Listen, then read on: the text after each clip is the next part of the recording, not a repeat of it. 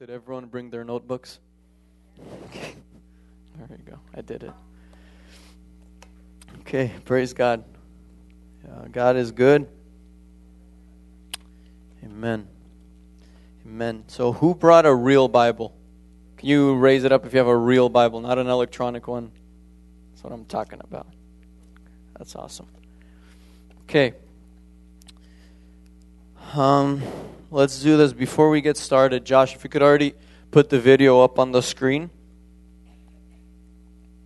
And uh, we're going to talk about a very uh, interesting topic today. Get the sound ready, get it ready to go, and I'll can already turn the lights off. Um, this is a video by uh, David Platt. It's short, it's just less than four minutes long. And I want us to watch this because this is going to be kind of what we're talking about today.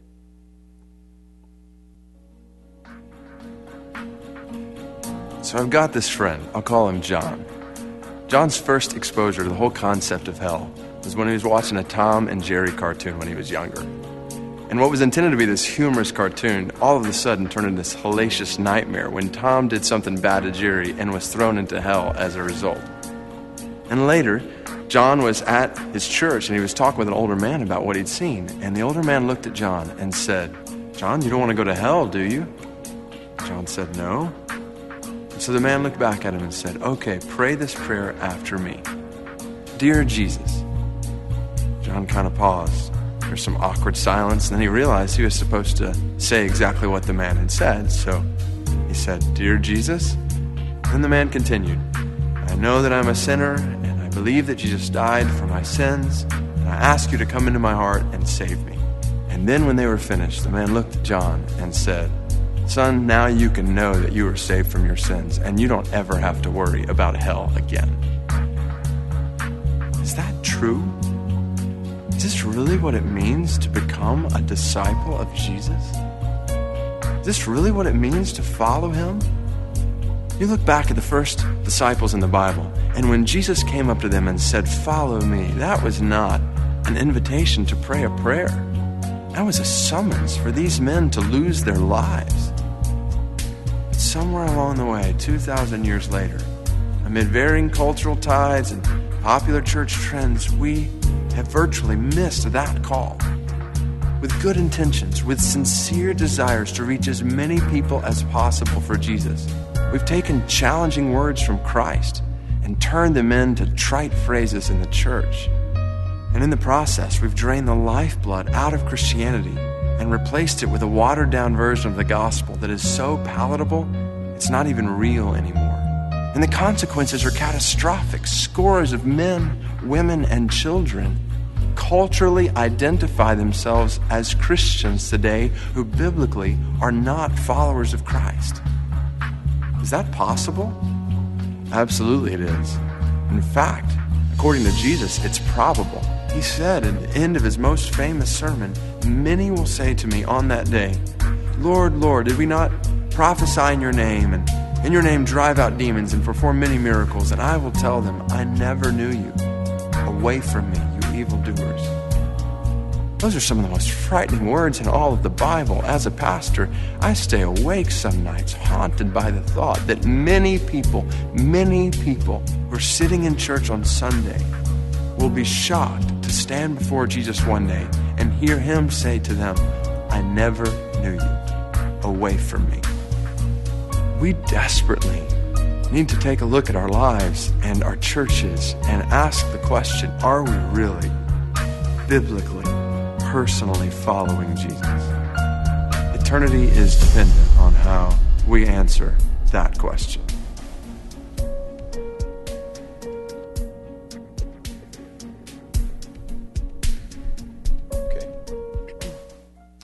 Amen.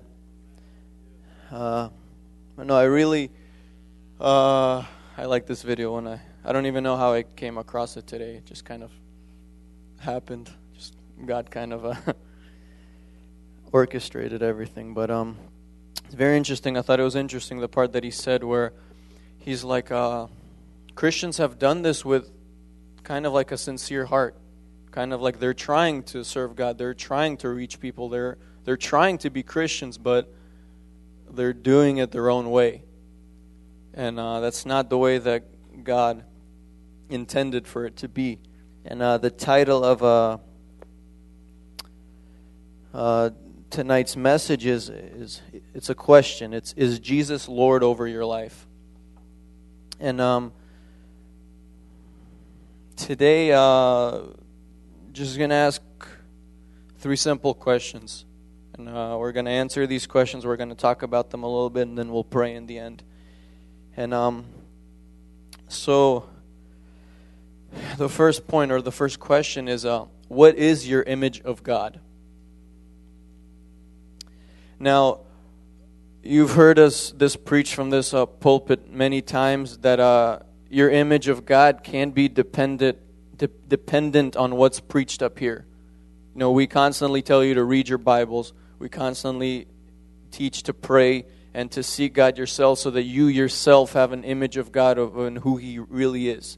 You can't depend on, on pastor, you can't depend on the preachers to, to show you who God really is. You have to dig in yourself and you have to find out yourself of who God really is. And uh, when, when we think about God, what, what characteristics come to our mind? Just begin to ask yourself, like, how do you picture God? How do you imagine God? You know, who is God to you? I don't know. Lately, for me, when I think of God, I think of, of, of the place in Revelations where, where, where Jesus has a sword coming out of his mouth and his eyes are burning with fire. And I don't know, that's the picture of God that I see for the past few months. You know, I don't, I don't see God uh, running in, you know, eh, on like, you know, fields full of lilies and, and prancing and, you know, where's my bride? Where's my bride? I don't see God like that lately. You know, I'm seeing a God who's, uh, who's holy. I see a God who's righteous. I see a God who's not going to water his own word down to save somebody, as harsh as that sounds. I see a God who, who came to this earth clearly showed a path and expects people to go down this path if they want to be saved. That's the kind of God that I see. And and uh, it seems it seems like in uh, lately in Christianity, the image of God has been twisted in a way where God is um, chasing after people. That's what it seems like. If we can turn to Matthew chapter 19. Now, now that we all have real Bibles, hopefully we'll hear pages flipping like, like they did in the good old days. Instead of fingers tapping on glass. Um, so, this is a story we've all heard, all heard many times. And uh, see, Matthew chapter 19 from verses 16 down to 22. It says, Now behold, one came and said to him, Good teacher, what good thing shall I do that I may have eternal life? So he said to him, Why do you call me good? No one is good but one that is God. But if you want to enter into life, keep the commandments. He said to him, Which ones? And Jesus replied, You shall not murder, you shall not commit adultery, you shall not steal, you shall not bear false witness, honor your father and mother, and you shall love your neighbor as yourself. The young man said to him, all these things I have kept from my youth. What do I still lack? Jesus said to him, If you want to go be perfect, go sell what you have and give to the poor, and you will have treasure in heaven. And come, follow me. But when the young man heard that saying, he went away sorrowful, for he had great possessions. And after Jesus heard this, he ran after the young men and began to change his mind and say, I messed up, young man. You can keep all your treasures and you can still follow me. Is that what your Bible says? Okay, mine doesn't say that either. After that, it says, Then Jesus said to his disciples, Assuredly, I say to you that it is hard for a rich man to enter the kingdom of heaven. So it's interesting because we, we hear in churches nowadays that, that um, God loves us so much and He it's almost like he's desperate for us. It's almost like he, he just wants us more than anything, and, and, and he's willing to just do everything. In fact, he's willing to give up his own son because he loves us so much. And to an extent, that's true because he's already done that. But the interesting thing is the way Jesus reacts here. is when the young man turns away, Jesus doesn't chase after him, and doesn't run after him. Jesus goes on and begins to teach his disciples that it's hard for a rich person to enter the kingdom of heaven. And then we never hear of that young man again. You know, what if that young man right there would have laid everything down like all the other disciples? We read about um, we read about Peter and Andrew, and when Jesus said, You know, come follow me and I'll make you fishers of men. And it says, right there and then, they dropped everything, right there. They didn't take a week to think about it. They didn't, they didn't need, you know, God, I need to think about this overnight. I'll get back to you in the morning. No, they dropped everything right away. Now, what if this young man would have done the same thing? We would have probably known what his name was instead of just the rich young ruler. You know, we would have known what his name was. Maybe he would have written one of the books in the, in the New Testament. Maybe we would have heard about how he did great things somewhere in, in, in, in, India after Jesus was, was resurrected. Maybe we would have heard about how he went down to Africa and started doing all these amazing things and then, and then, and then died a great death. And, and we would have been looking at this guy like a hero now. But he turns away and Jesus lets him go. That doesn't match up with the image of God that so often we, we imagine in our minds. It doesn't fit. Something, it, it's like two contradicting things. No, we hear how God wants us to prosper. We hear how God wants us to have a, a good job, how God wants us to bless others. We, we pull uh, random verses out of Proverbs where, where it says, if you bless others, then God will abundantly bless you. And we pull out all these verses, but it doesn't match up with Jesus' reaction here. And uh, you know, how do we see God? How do we imagine God? Because nowhere in the Bible does it say, does it say that, that desperate is one of his attributes. Nowhere does it say, does it say that, that, that he loves us so much that he'll just th- throw his own word onto different planet and, and, and say, you know what, it's okay, just follow me. I'll love you anyways. Doesn't say that anywhere. And and because our minds they're so twisted, they're so tricky sometimes. It's like the pastor was preaching on Sunday. It's like Adam wanted to become like God, and eating that fruit, he became like God. In a way, he began to make his own decisions, and that's what we want to do today. We hear so much about uh, democracy. We live in a democratic country. You know, the, the more and more I look at it, it seems like democracy is just like a demonic ploy to destroy nations.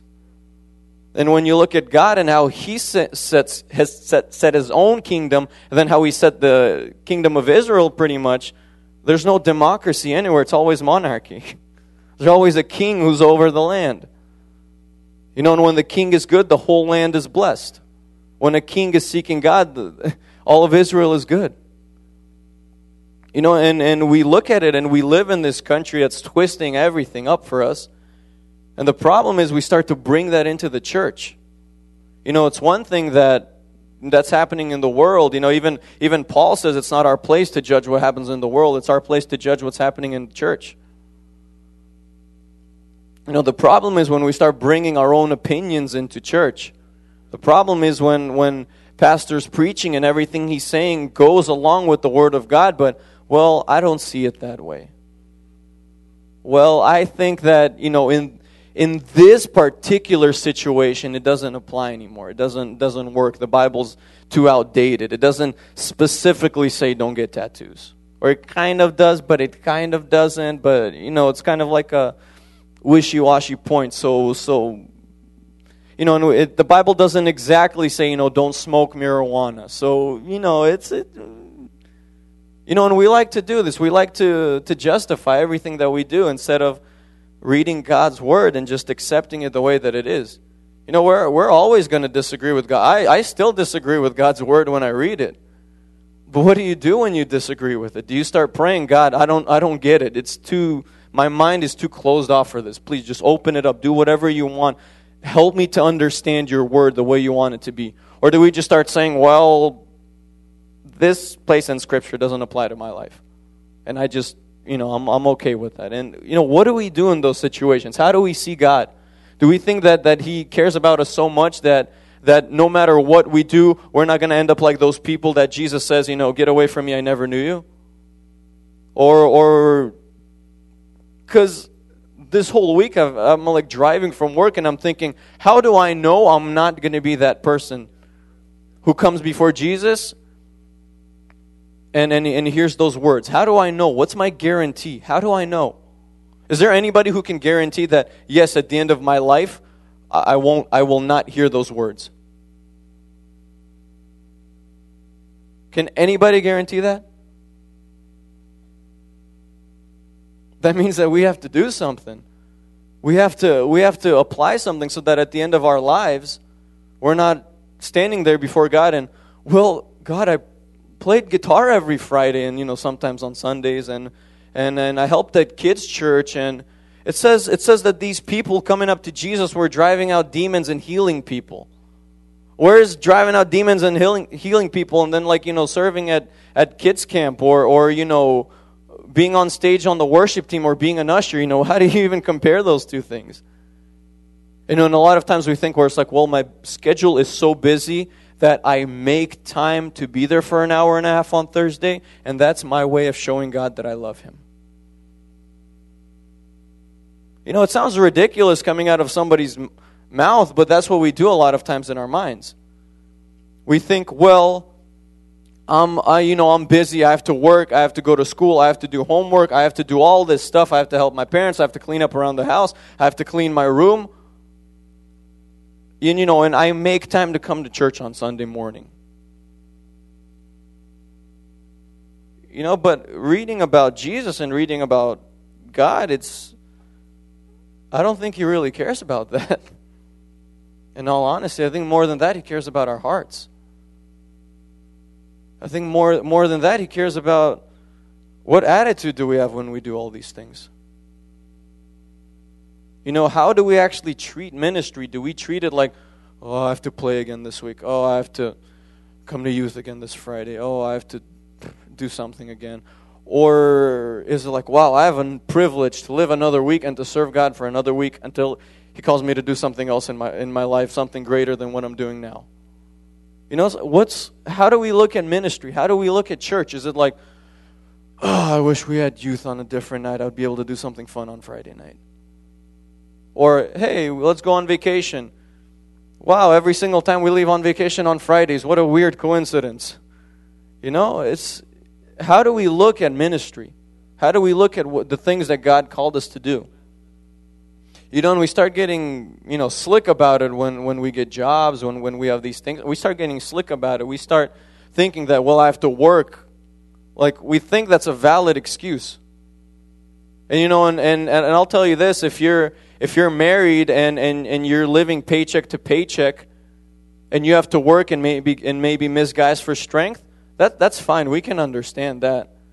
If you're, if you're a single teenager, you live with your parents, you don't pay for anything except gas and insurance, which most of the time your parents pay for you anyways. And you just want to get a new iPad or a new iPhone or a new computer or a new dress or a new pair of shoes or, or whatever, and, and you're working towards that, how is that a valid excuse for, for missing out on the kingdom of God? You know, it's like, let's start looking at Christianity the way it's supposed to be. Because the way it used to be was, hey, I want to be a Christian. I want to be like Jesus. Now it's kind of like, hey, I want to be a Christian so that, and then, you know, let's figure out how much I can do and still not go to hell. You know, let's make Christianity what it's supposed to be. You know, let's make it what it was when, when, when Jesus was on the earth and then after he died with the first church. Let's, let's make it what it was. Let's, hey, I'll, I'll leave everything right now if God tells me to. I'm, I'm ready you know, I'm uh, I'm starting to do these these side jobs. I'm starting to make websites. I'm starting to make videos, and it's it's a good extra source of income. Now, for for my family, that that's nice to have in these times. But I'm already driving home yesterday, and I'm thinking, I'm like, if they ever ask me to work on a Friday night, I don't care if I lose these clients. I'm saying no.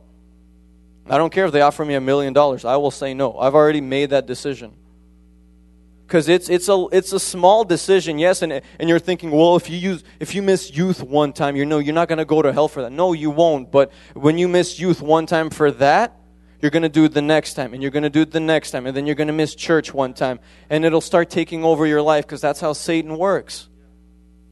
Read the Bible. That's how he always works. It starts with a little decision somewhere.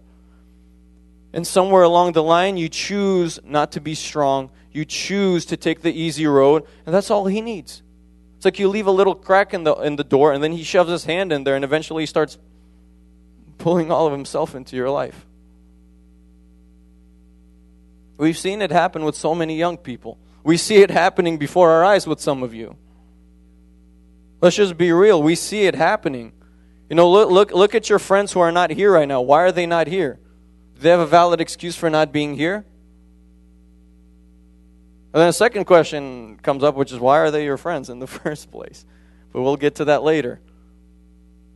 You know, start, start asking yourself these things. Start challenging yourself. Start being, you know, I, I, I don't want to hear those words when I die. What do I need to do to not hear those words? It's uh, James chapter 1. I was listening to a, a, Francis Chan sermon this morning, and he brought and he was talking about um, Job, and he and he read this place in Scripture, and I'm like, what does James have to do with Job? And I'm like, man, this is an amazing place in Scripture. Let's see, James chapter 1. Let's see, in the Russian Bible, James is right. James is in the beginning, and the English Bibles it's towards the end. So James chapter 1 in verse 2 My brethren, count it all joy when you fall into various trials, knowing that testing of your faith produces patience. But let patience have its perfect work, that you may be perfect and complete, and lacking nothing. It says, verse 2 Count it all joy when you fall into various trials. How come we don't picture a God like that who who, who expects us to, to be joyful when we, when we go through trials, when we go through, through, through difficult times. It says, be joyful in those times.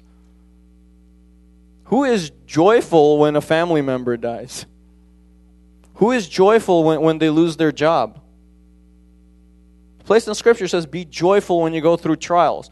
Why? Because the testing of your faith produces patience.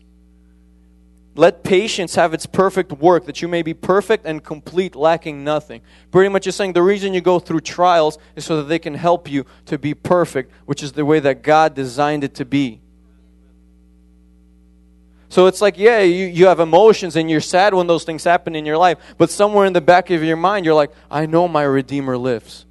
Just like Job said. Because you know somewhere in the long run, what you're going through today will help you to stay strong in the future. And it'll help you to stay faithful to God when those difficult moments begin to rise up. When you're faced with a choice where should I take this job or should I not take this job? Should I go to this college or should I go to this college? Or should I just not go to college and go to New York, go to Yogi Bear? Or should I just stay here and just commit my life to ministry here or, or whatever? You know, Start thinking about those types of things instead of, well, after I graduate high school, I have to go to college, and then after I go to college, I have to spend the next 20 years paying off my college loan that I just took on, and then for the next 20 years, I won't be able to be in ministry because I'm paying off this college loan. Start thinking about these things. You know, if God's calling you to go, He'll, he'll provide for you, He'll bless you, you'll get scholarships, you'll get all those things. He'll, he'll provide for you and you'll still be in ministry and you'll still magically be able to find time for everything for your homework, for your family, for everything. But when you try to do it yourself, don't expect anything because right here in the same chapter, in verse 7, it says, For let not that man suppose that he will receive anything from the Lord. And what kind of man is he talking about? Says the, the guy that doubts, the guy who lacks wisdom, the guy who chooses pretty much not to be joyful when God's doing things in his life. The guy, the guy who decides that, you know what, I know better than God. I, I'm going to build my life my own way. It says, let that man not expect anything from God. And that's what happens. We, we live our own life. We live by our own rules. We do what we want to do. And then we show up to church on Friday and Saturday and Sundays and, and whenever, and we pray and we think we're seeking God and we're like, yes, God is good. God's going to do all these amazing things. And then we go back to live and we expect God to do something in our lives. He's not going to do anything in your life. He's not going to move. You're not going to see a fire of God. You're not going to be free from the sins that you're struggling with. You're not going to be, you know, chains aren't going to be broken in your life. Your family's not going to be saved. You're not going to preach to the people that you go to school with. Nothing is going to happen. Because you just fall into that category of Christians that are hypocrites.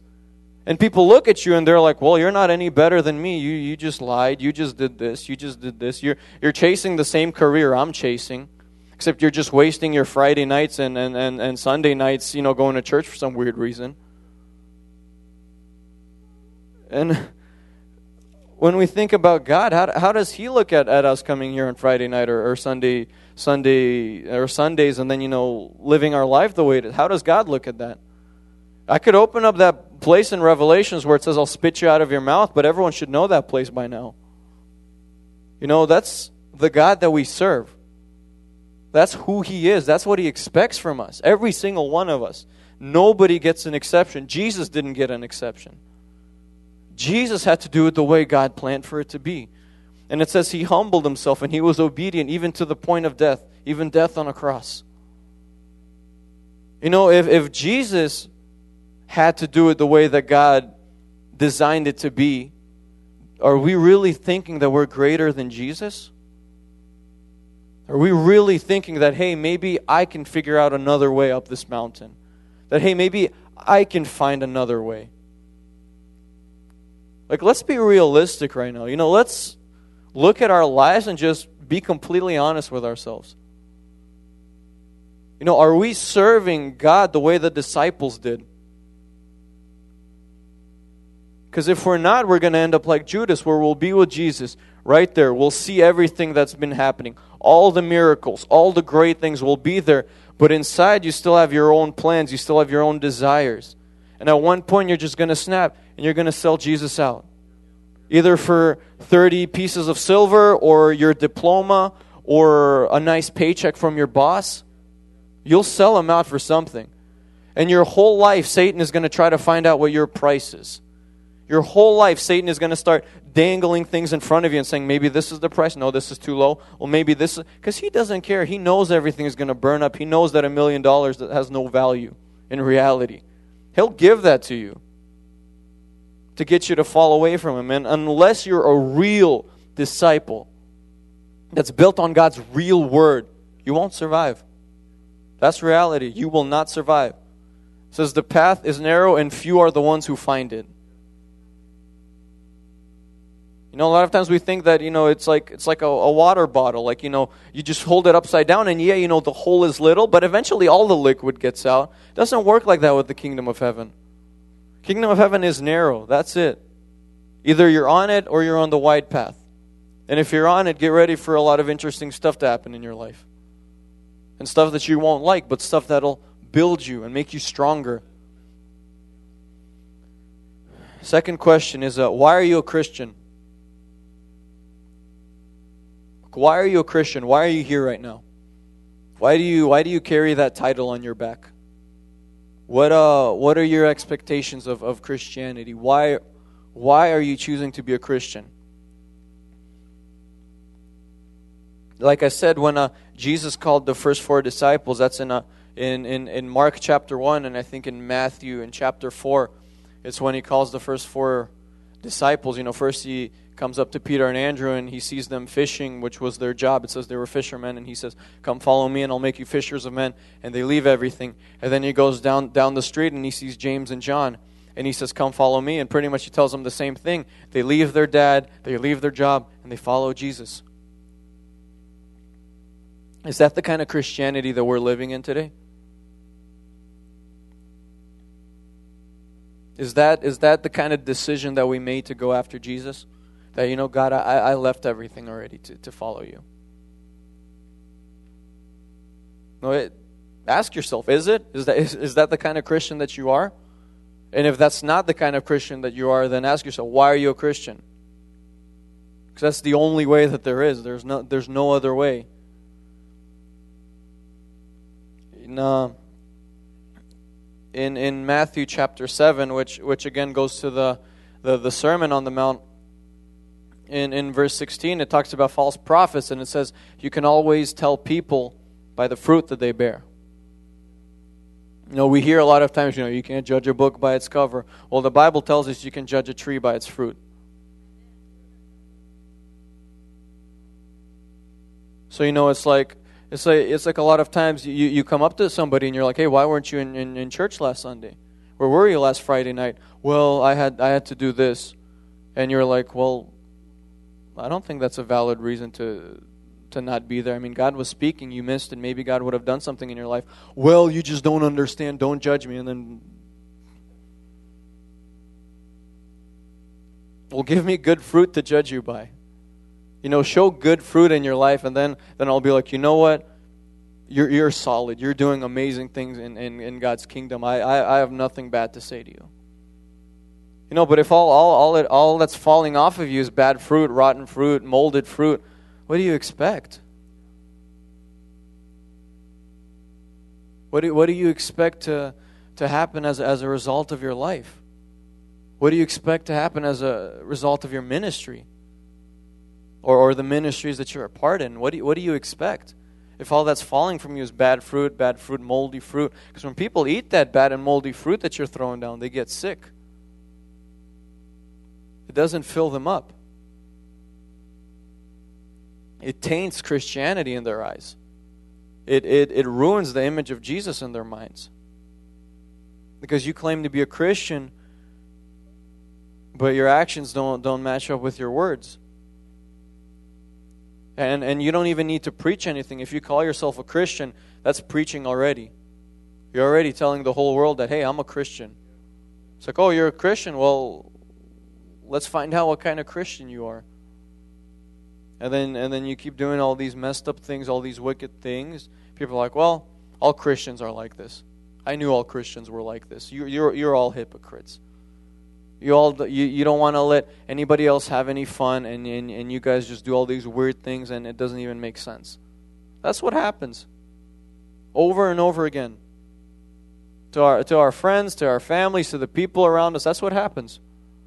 And then we're, we're coming here on, on at, at prayers and we're saying, God, why aren't you moving in our youth? Why aren't you doing anything in my school club? Why aren't you why aren't you doing anything at my, at my work? Because you're not doing anything. God's not going to force you to do anything. When He created Adam, He gave him free will. And He said, if you want to follow me, don't do this. Just one simple command. You know, how many of those simple commands are we messing up on in our lives? God just says, don't do this. And we're like, well, I think it's fine. I don't think it's that bad.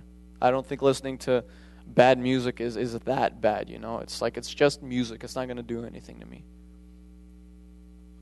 No, it's like uh like I said, the kingdom of God is a kingdom. There's a king and and God expects things to be done his way. And that's the only way that's going to work. Jesus said, I'm the only way. He said, the way, the truth, the life. We, we should know that verse. I'm the only way. There's no other way to God except through me.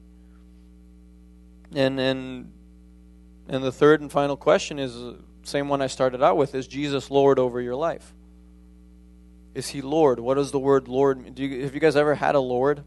None of us have ever had a Lord because we live in 2015. If you lived in the 1800s in, in England, you would have a Lord over you. Lord was like a master over you. And it doesn't matter what He says, you have to do it because He's your Lord. You don't have a choice.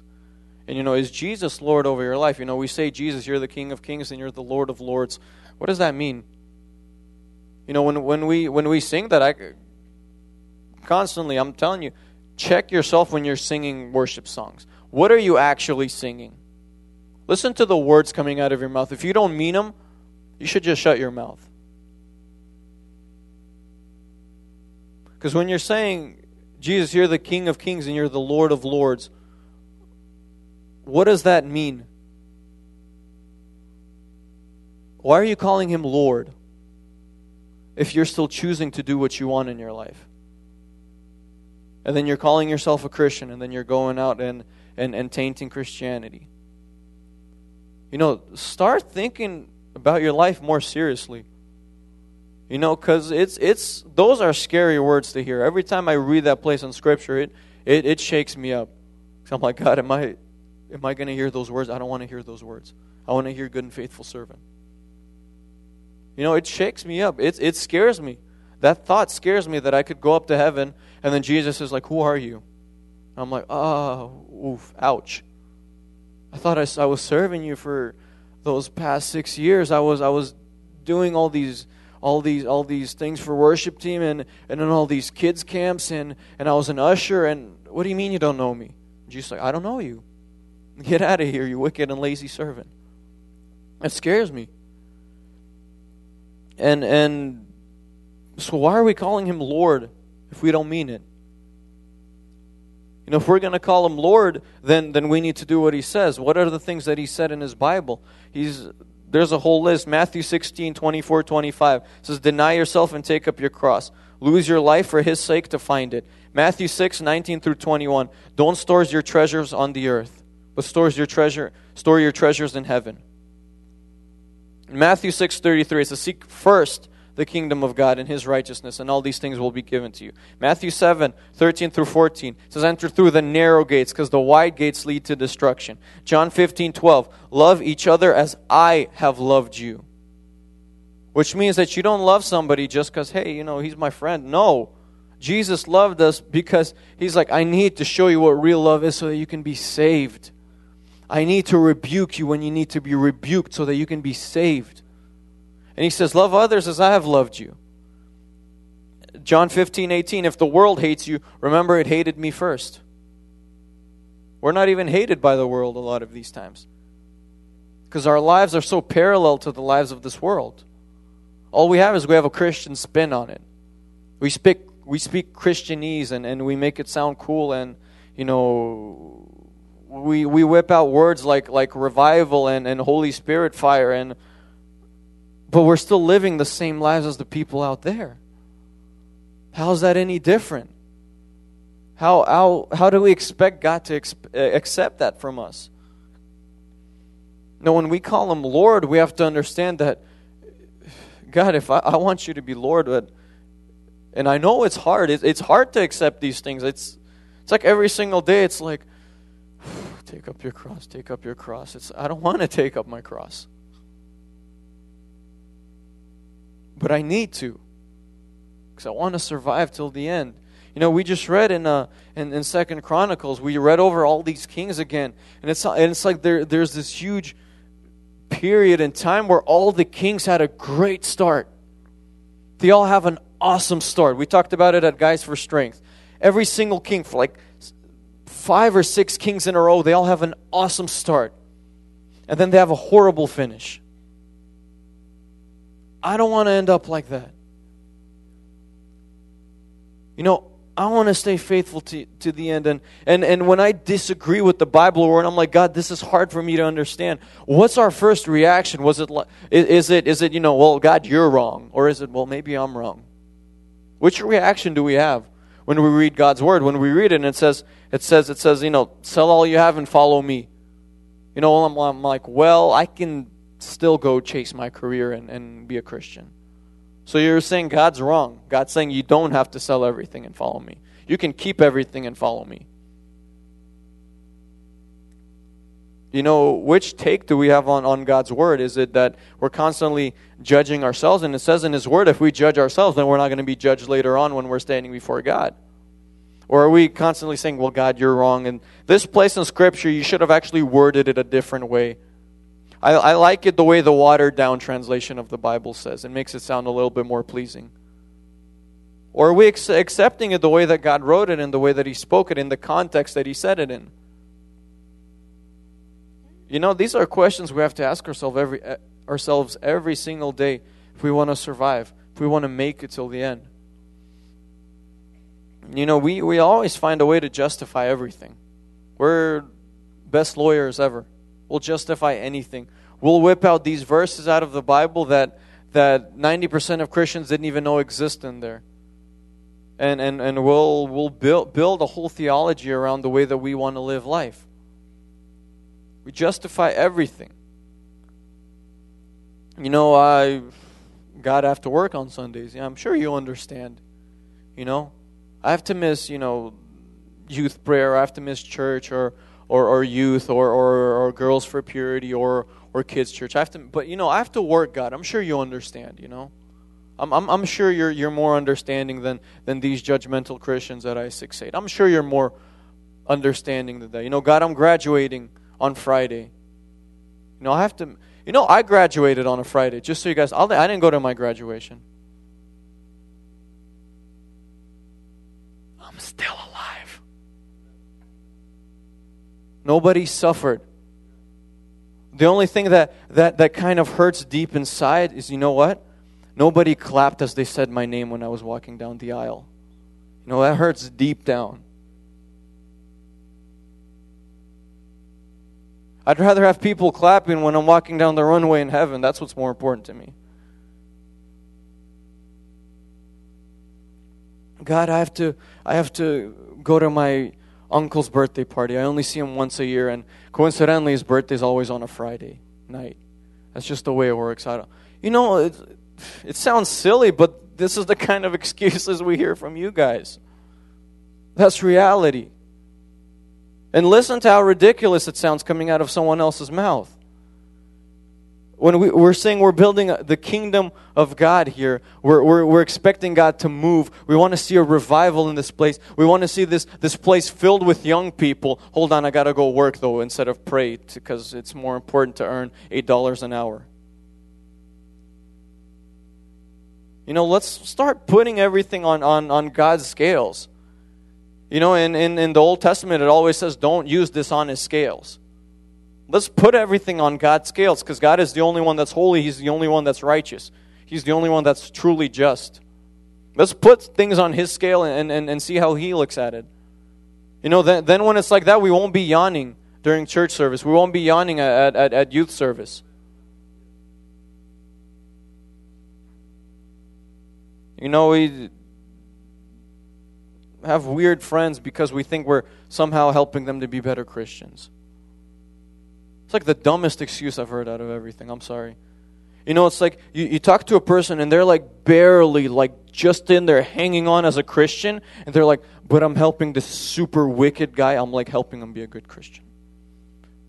Really? How do you do that? Well, I go and hang out with him.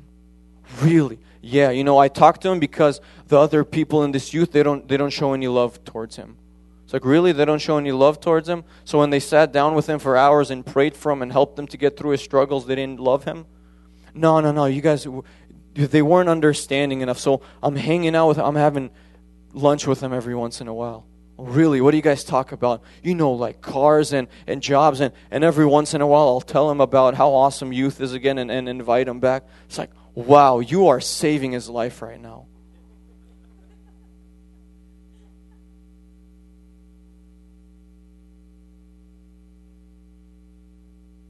I've done that. We're, we're guilty of doing that. It's, it's a stupid excuse. And at one point, we have to grow up. At one point, we have to realize that that's not the way God's kingdom works. God's kingdom is, Jesus says, whoever wants to grab on my hand, grab on my hand. Whoever wants to grabs onto his hands. Whoever doesn't want to just misses out. We can't go chasing around after people when we ourselves are not firm yet. When you're firm, we, we can have a conversation about that. We can figure that out of, of a good way for you to, to, to pull people out of hell. Yeah, when you're firm. When you're wobbling yourself and you're barely hanging in there, and we have to keep pulling you, you're not going to make a difference in anyone's life. Probably going to put do even more damage than that than it's already done. That's reality. And, and like I said, Satan will always put something in front of us to, to, to try to trip us. There will always be something. You can mark my words, there will always be something. When you pass one test, there will always be another test. He'll always pull, put something in front of you to, to make you miss something. To make you miss church, to make you to make you miss something that's important, and, and all of a sudden when, when you know when you have a soccer game, your uncle's birthday doesn't matter anymore. You know, if it's a Friday night, I gotta go to my uncle's birthday. But if it's, you know, Saturday morning, well, I got a soccer game. My uncle will understand. So let's pray. Let's stand up. We're just going to pray like we do this every week.